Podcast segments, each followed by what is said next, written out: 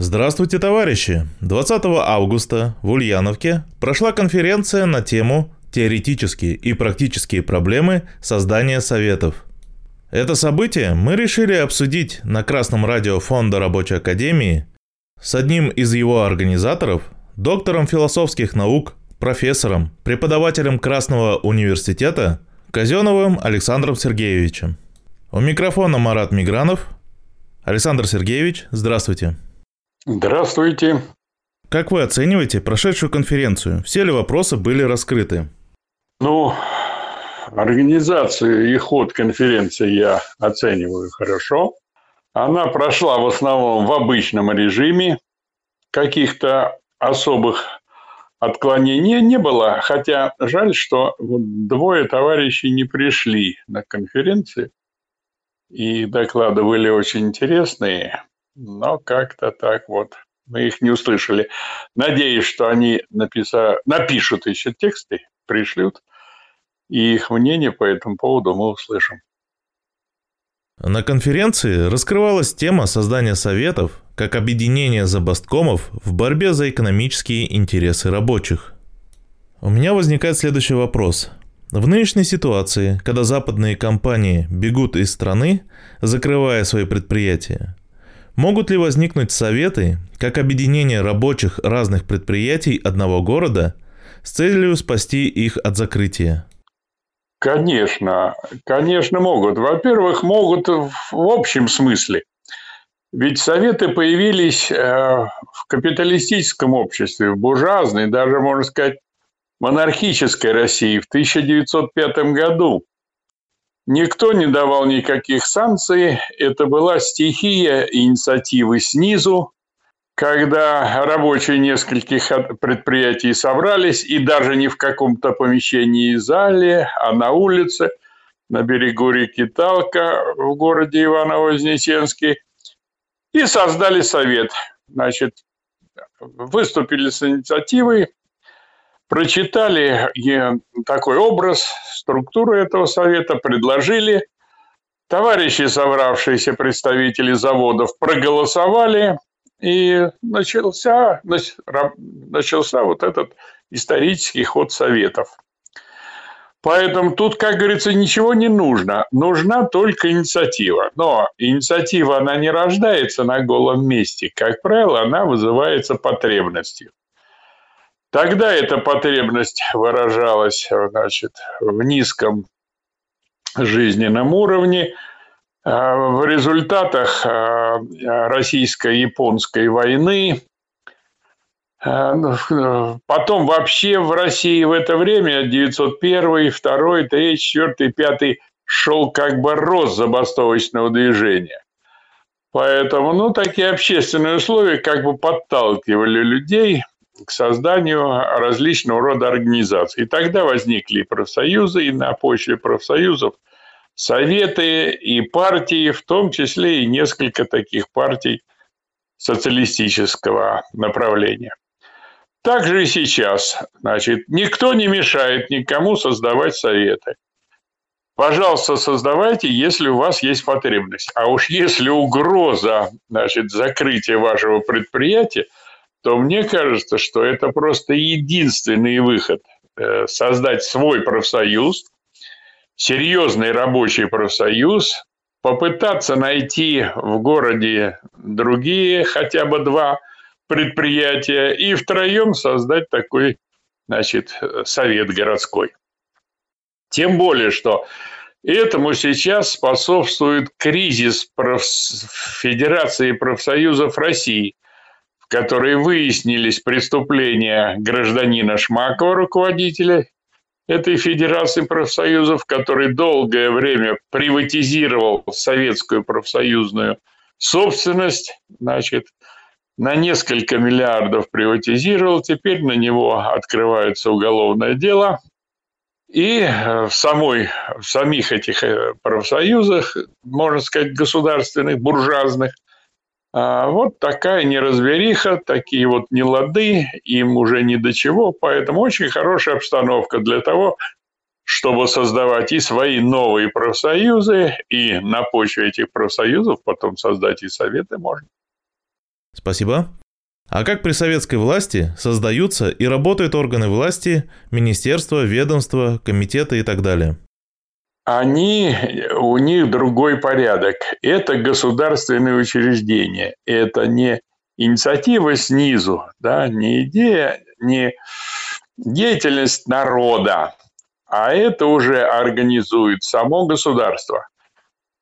Государство создается партиями. Значит, партия до того, как она приходит к власти, создает там министерство, ведомство и налаживает хозяйственную жизнь, она, как правило, проходит долгий путь организации, э, таких идеологических и научных изысканий, пропаганды, и в ней уже подобран народ, который способен выполнять организационные, организаторские функции – и когда партия приходит к власти, она на своих главных значит, э, органах, в своих главных органах власти, а главным является съезд, э, значит, создает власть вместе с правительствами. Сам съезд партии, он э, такой орган, который решает только принципиальные вопросы. Он из себя выбирает – органы самоорганизации, органы внутренней организации партии государства, в том числе назначает значит, таких важнейших функционеров во власти, премьер-министра, каких-то министров, вот, э, создает порядок значит, взаимодействия между законодательной, исполнительной и судебной властями, организует выборы, конечно. Значит, выборы – это э, ну, создание законодательной власти, которая в дальнейшем будет законодательством. И тут разные государства устраивают вот эту систему министерской власти, исполнительной власти по-своему. Исполнительная власть – это власть, исполняющая законы. Это управление в собственном смысле слова. Гегель говорит, управлять значит исполнять законы. Значит, это бывает по-разному. Бывает, э, что правительством э, э, управляет сам президент, он подбирает министров, он дает в законодательный орган кандидатуры, законодательный орган, значит, ну, как бы назначает этих министров. А, может он в других государствах просто президент или, значит, какой-то другой глава государства, монарх, значит, сам назначает, сам снимает, никого не слушаешь, ни, ни с кем не советуюсь. То есть разные тут бывают формы. Но в советском государстве все это опробировано, значит, согласовано, проверено на практике, что главным, глав, формой, во-первых, э, государства являются советы, советская власть. Органы ее выбираются советами. Значит, от, все э, советы местные посылают своих делегатов на съезд советов. Съезд советов решает и вопросы правительства, и вопросы руководства правительства, и другие какие-то важнейшие государства. То есть Советская власть, она а, построена снизу доверха по принципу советов. Все, значит, решают советы. Причем, скажем, вот до 1936 года а, э, люди избирались сначала на предприятиях в местный совет, потом они выбирались, значит, в более высокие, там областные, республиканские советы, Верховный совет. Но Основное место их выбора все-таки считалось – это предприятие. Поэтому таких министров, таких руководителей было легко отозвать. На заводе собирается собрание, вот депутат наш Сидоров что-то неправильно голосует за повышение цен, за сокращение производства, надо его отозвать. Проголосовали и с любого поста отозвали. После 1936 года эта система значит, не так работала. И вопросы вот такого отзыва, они как бы стали потихонечку отмирать и в конце концов и отмерли. Но вот советы – это такая же первоначальные, истинные, собственные советы, как вот они были до 1936 года. Это как раз власть такая оперативная, в которой народ и рабочий класс, прежде всего на предприятиях, он мог регулировать состав своих депутатов от местных до Верховного Совета. Спасибо. А, следующий вопрос. В каких еще странах была установлена советская власть и как долго она продержалась? Да, вот это вопрос очень такой интересный. Установлена советская власть была во всех социалистических странах. И таких социалистических стран довольно много. Да? Но советы как форма, а она была не везде, во-первых. Во-вторых, советы – это именно форма, а ее сущностью является диктатура класса. Диктатура в данном случае рабочего класса. Значит, надо сказать, что вот надо уяснить себе вот это положение, что всякая государственная власть есть диктатура господствующего класса, скажем. В рабовладельческом обществе диктатура рабовладельцев, в феодальном диктатура феодалов, в буржуазном диктатура буржуазии, в рабочем диктатура рабочего класса, или, как раньше говорили, э, диктатура пролетариата. Поэтому по сущности диктатура пролетариата э, советское и социалистическое государство. Но, как теперь вот выясняется, вот эта диктатура, она не везде проводилась вот так вот открыто, последовательно, э, в том числе и э, с доведением до советской формы, то есть до избрания на предп... советов на предприятиях скажем, вот в этих европейских странах там такая система так и не была установлена. И как недавно выяснилось, э, из диктатуры пролетариата там были проблемы. Фактически только болгарская и германская компартия, они так более-менее последовательно придерживались диктатуры пролетариата, и у них была цель построения социалистического общества. Ведь диктатура пролетариата – она нужна только до построения социалистического общества. Когда социалистическое общество построено, то диктатура пролетариата изменяет свою форму. В переходный период это революционная диктатура пролетариата, а потом э, начинается, после того, как переходный период завершен, построено социалистическое общество, начинается обычный режим диктатуры пролетариата. Или Поскольку пролетариат, он Э, прекращает вообще сам свое существование. Дело в том ведь, что когда построен социализм, рабочий класс овладевает всей собственностью. То есть вся собственность общественная. Поэтому рабочий класс, он не, не класс без собственности, как пролетариат, а он, наоборот, собственник всех средств производства. Поэтому революционная диктатура пролетариата, она заканчивается, пролетариат заканчивается – начинается нормальный режим рабочего класса и нормальный режим государства. Так вот, к этому а, переходу, то есть осуществлению диктатуры пролетариата, фактически э, в европейских соцстранах, ну, он не был завершен.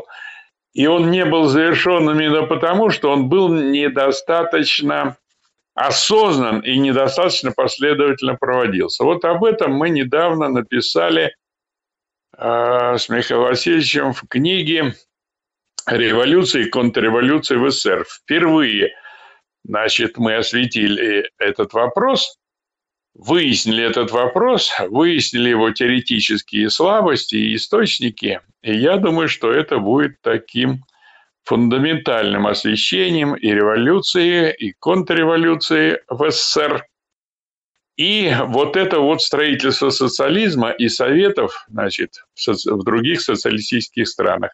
И тогда, вот когда мы полностью происследуем вопрос, тогда вот этот ваш вопрос, он получит такой полный ответ. А пока я могу сказать вот в этой общей форме, что фактически ни диктатуры пролетариата, ни советов в точном смысле этого слова в других странах фактически не было – даже Китай. У Китая переходный период. Он осуществляет диктатуру пролетариата.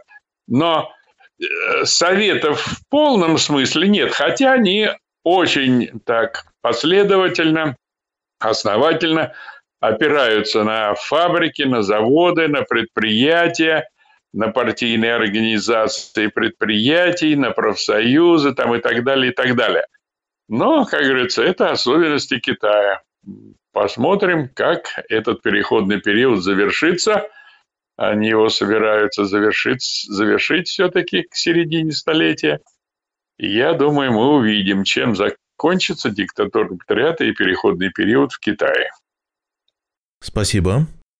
А в нынешней ситуации проведения СВО и международных санкций какие общественные задачи могут решать объединения рабочих, такие как инициативные комитеты, профсоюзы, советы? Значит, ну вот сейчас в условиях, когда эти санкции э, сочетаются с военными действиями, со специальной военной операцией, из всех задач значит, рабочего класса и вот этих рабочих организаций на первое место выходит задача сохранения тех условий, значит, работы и заработной платы, которые были до специальной военной операции, до этих санкций. Почему? Потому что буржуи, как всегда, они пытаются переложить трудности, затраты всех этих процессов на рабочий класс, на трудящихся, на население.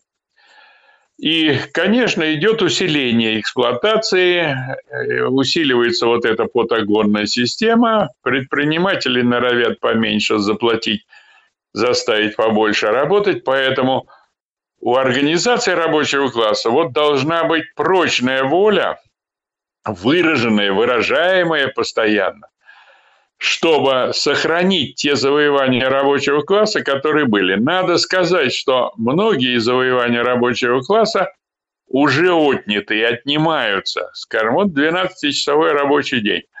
Он фактически, он на многих предприятиях уже фактически сегодня действует. То есть многие э, специалисты во многих отраслях, на многих предприятиях, уж не говоря про отдельные там цехи, бригады и прочее, Работают сегодня по 12 часов. Там ночные смены ненормированные, прочие, заработная плата не повышается, а если повышается, то минимально. Я уж не говорю о том, что вообще-то э, наша страна находится в экономическом кризисе уже девятый или десятый год. С 2012 года не растет уровень благосостояния в стране. Экономика не развивается фактически. Поэтому положение рабочего класса ухудшается. Поэтому нужны здесь довольно сильные такие меры, крупные усилия, чтобы все-таки сохранить значит, те достижения э, рабочего класса, которые были. Это прежде всего значит, сохранение работы, сохранение рабочих мест. Это, во-вторых, э, недопущение переработок. И если есть переработки, что вы их оплачивали там в двойном размере.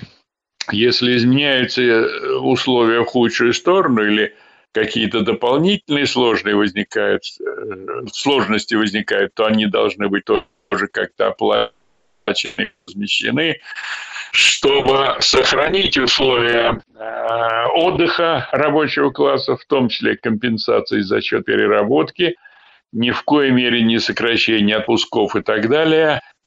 Вот, поэтому э, мне кажется, что тут работы очень много сейчас рабочим организациям, чтобы противостоять и санкциям, и ухудшению положения, связанного со специальной военной операцией. Кстати, об этом хорошо сказано в заявлении э, Центрального комитета Рабочей партии России.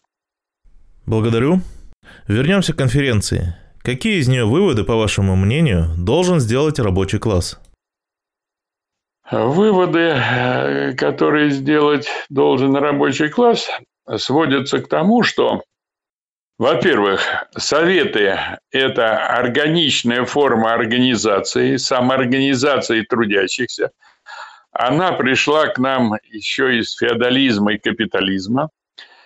Никакой другой формы значит, самоорганизации, кроме общины, советов, нет. Поэтому это жизненная, живая форма, которая может использоваться и сегодня. Во-вторых, в условиях, значит, вот о которых мы говорили, в условиях повышающихся все время санкций, в условиях специальной военной операции, когда давление на рабочий класс усиливается, тем более нужно организовываться, создавать профсоюзы свои и вступать в рабочую партию России. Профсоюзов одних недостаточно. Почему? Потому что профсоюзы заняты в основном производственной самоорганизацией и такими материальными интересами, прежде всего материальными интересами трудящихся. Но чтобы победить вот в этой борьбе, нужен более широкий подход, нужен более широкий кругозор и нужны более основательные формы организации. И вот эти а, формы организации, кругозор, мировоззрение дает рабочему классу именно рабочая партия, коммунистическая партия. Поэтому, и, э, поэтому значит, э, в, материалах конференции, которые вскоре выйдут, там помимо выступлений э, участников конференции в конце будут приложены рекомендации конференции. Конференция приняла рекомендации трудящимся рабочему классу профсоюзам, что делать вот в этой значит, ситуации сегодняшней, в смысле самоорганизации рабочего класса и всех трудящихся. Я, они коротенькие там на страничку, но я думаю, что они будут такими очень полезными для всех, кто занимается общественной деятельностью. А правильно ли будет сказать, что Советы родились в экономической борьбе, но политическими органами рабочего класса они стали только с началом работы в них политических партий. Да. Они родились из экономической борьбы, на почве экономической борьбы, но в какой-то мере и самостоятельно. То есть рабочий класс э, в пятом году, в семнадцатом году, он как бы вынужден был вот этими условиями своей борьбы и опытом своей профсоюзной борьбы прийти вот к этой общей форме. Он открыл эту общую форму на волне профсоюзного движения. В 1905 году, я, кстати, вот только что сказал, в 1905 году родились и профсоюзы, и советы, и многие партии тоже родились вот в это же время. То есть основной базой, основанием для всего – были профсоюзы, профсоюзная, то есть прежде всего экономическая деятельность. Но она сразу вывела трудящихся в политику. То есть рабочим уже в 1905 году стало понятно, что значит, на отдельной фабрике ничего они завоевать не могут. Почему? Потому что капиталисты, они находятся в сговоре, в постоянном общении по поводу, как держать значит, цены на рабочую силу как держать рабочий класс в нищете. Поэтому ответом может быть только установление монополии на руководство рабочей силой, то есть на, рабочий, э, на продажу своей рабочей силы. Такая монополия, она на уровне одного предприятия, она создается профсоюзом, а чтобы сделать такую монополию более широкой, тут нужна именно политика, выход в политику. То есть объединение профсоюзов в советы как более широкую форму. Ну а потом, когда и революция еще возникла, тогда, конечно, тут уже э, было поле деятельности для политических партий, и они стали действовать более активно и сами окрепли, в том числе РСДРП. Значит, э, для, пар, для коммунистической партии, для РСДРП, э, сам открытие вот этих советов, создание этих советов было в известной мере неожиданностью. И, скажем, многие так в 1905 году, многие функционеры партийные, особенно из идеологов, они сочли даже советы некоторой такой соперничающей организации, конкурентной организации – Поэтому потребовался талант гений Ленина, который увидел в этих профсоюзах надпартийную структуру и объяснил товарищам, что в Совете могут действовать любые партии. Значит, э, для нас, для коммунистов, важно, что в Советах собираются рабочие. Рабочие – это наша воля, это наши значит, основные силы и интересы, это наш народ. И в Советах мы уж как-нибудь разберемся с рабочим классом убедим рабочий класс. А вот без советов этого сделать нельзя.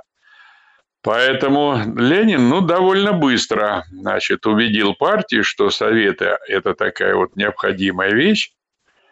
В то же время это самостоятельная вещь, особого давления здесь не нужно. И, кстати, вот в Иваново-Вознесенске, там в Совете значит, были одни большевики. Вот никаких других партий в Советах не было. Почему? Потому что другие партии, они тогда еще не, не проснулись, не поняли этой обстановки, что это двинулся сам рабочий класс, что в политику теперь включается сам народ, прежде всего рабочий.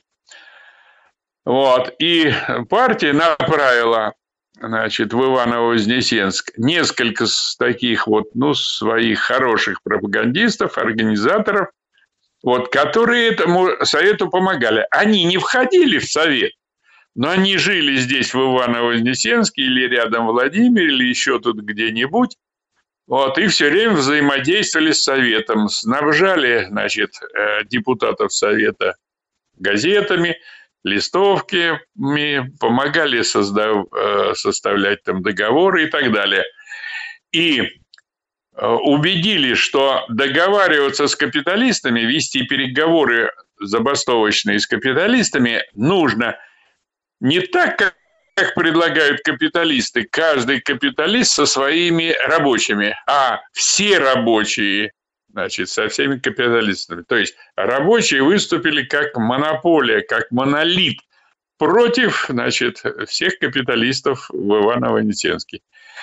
Ну и несмотря на то, что, значит, в целом э, забастовка закончилась через 72 дня, она показала такую выдающую организованность. И закончилась она не бегством, не распадом, ничего, а в спокойной обстановке было принято решение, что, значит, вот такие-то цели достигнуты, значит, такие-то еще предстоит дальше достигать, но забастовку целесообразно остановить. И забастовку спокойно остановили. Так что вот она многому научила тогда рабочих. И из Иваново-Вознесенска потом – представители в 17 городах установили советы по образу и подобию Ивановского совета. Это вот была такая школа советов, это Иваново-Вознесенск. Поэтому мы часто его вспоминаем, изучаем. Товарищи наши пишут статьи по Иваново-Вознесенскому совету, в том числе и я писал статьи по Иваново-Вознесенскому совету. Так что вот вспоминаем и учимся у Иваново-Вознесенских рабочих. Тогда еще относительно ведь темных, относительно неграмотных. Сегодня это рабочий класс более грамотный, более связан технически. У всех смартфоны, телефоны, скайпы и прочее. Нынче все это делать значительно легче и проще. Причем, и надо сказать, что давления какого-то сверху против этого нет. Поэтому иногда наши товарищи пускают там какие-то страхи пустые, лживые. Вот, приходится разъяснять, что никаких э, таких страхов, никакого такого особого давления со стороны начальства сейчас нету. Закон позволяет создавай профсоюзы, защищай свою заработную плату, даже устраивай забастовки. Закон говорит, как нужно культурно устроить забастовку. Ну и устраивай культурно а потом из забастовок устроишь совет. И тоже я не уверен, что кто-нибудь сильно дернется, если советы возникнут в нескольких городах на крупных предприятиях. А какую работу продолжил вести Совет в Иваново-Вознесенске после окончания забастовки? Ну, он фактически, значит, закр... прекратилась забастовка, ну и деятельность Совета, она тоже как бы, ну, особый смысл потеряла по Ивано-Вознесенску. Но товарищи оттуда разъехались по многим городам, вели пропаганду активную. От, из Ивано-Вознесенска выросло несколько таких крупных э, государственных деятелей, в том числе Бубнов, Ольга, как ее, Ольга, Ольга, Варенцова, значит, еще Савельев, там другие товарищи – то есть они выросли в таких крупных партийных деятелей, руководителей. А чтобы как совет он э, сразу после э, э, стачки уже не действовал. Ведь там вскоре начался террор государственный, началась эпоха реакции, где-то она продолжалась до 2012 года. Поэтому какую-то особую тут деятельность не будешь проводить. Но отдельные товарищи связи не теряли, развивались, значит, занимались в партии, э, выросли вот в таких крупных пропагандистов, агитаторов, стали организаторами советской власти в 17 году и после 17 года. Большое спасибо, Александр Сергеевич. Спасибо вам. Рад был встретиться. Давайте, счастливо. До свидания.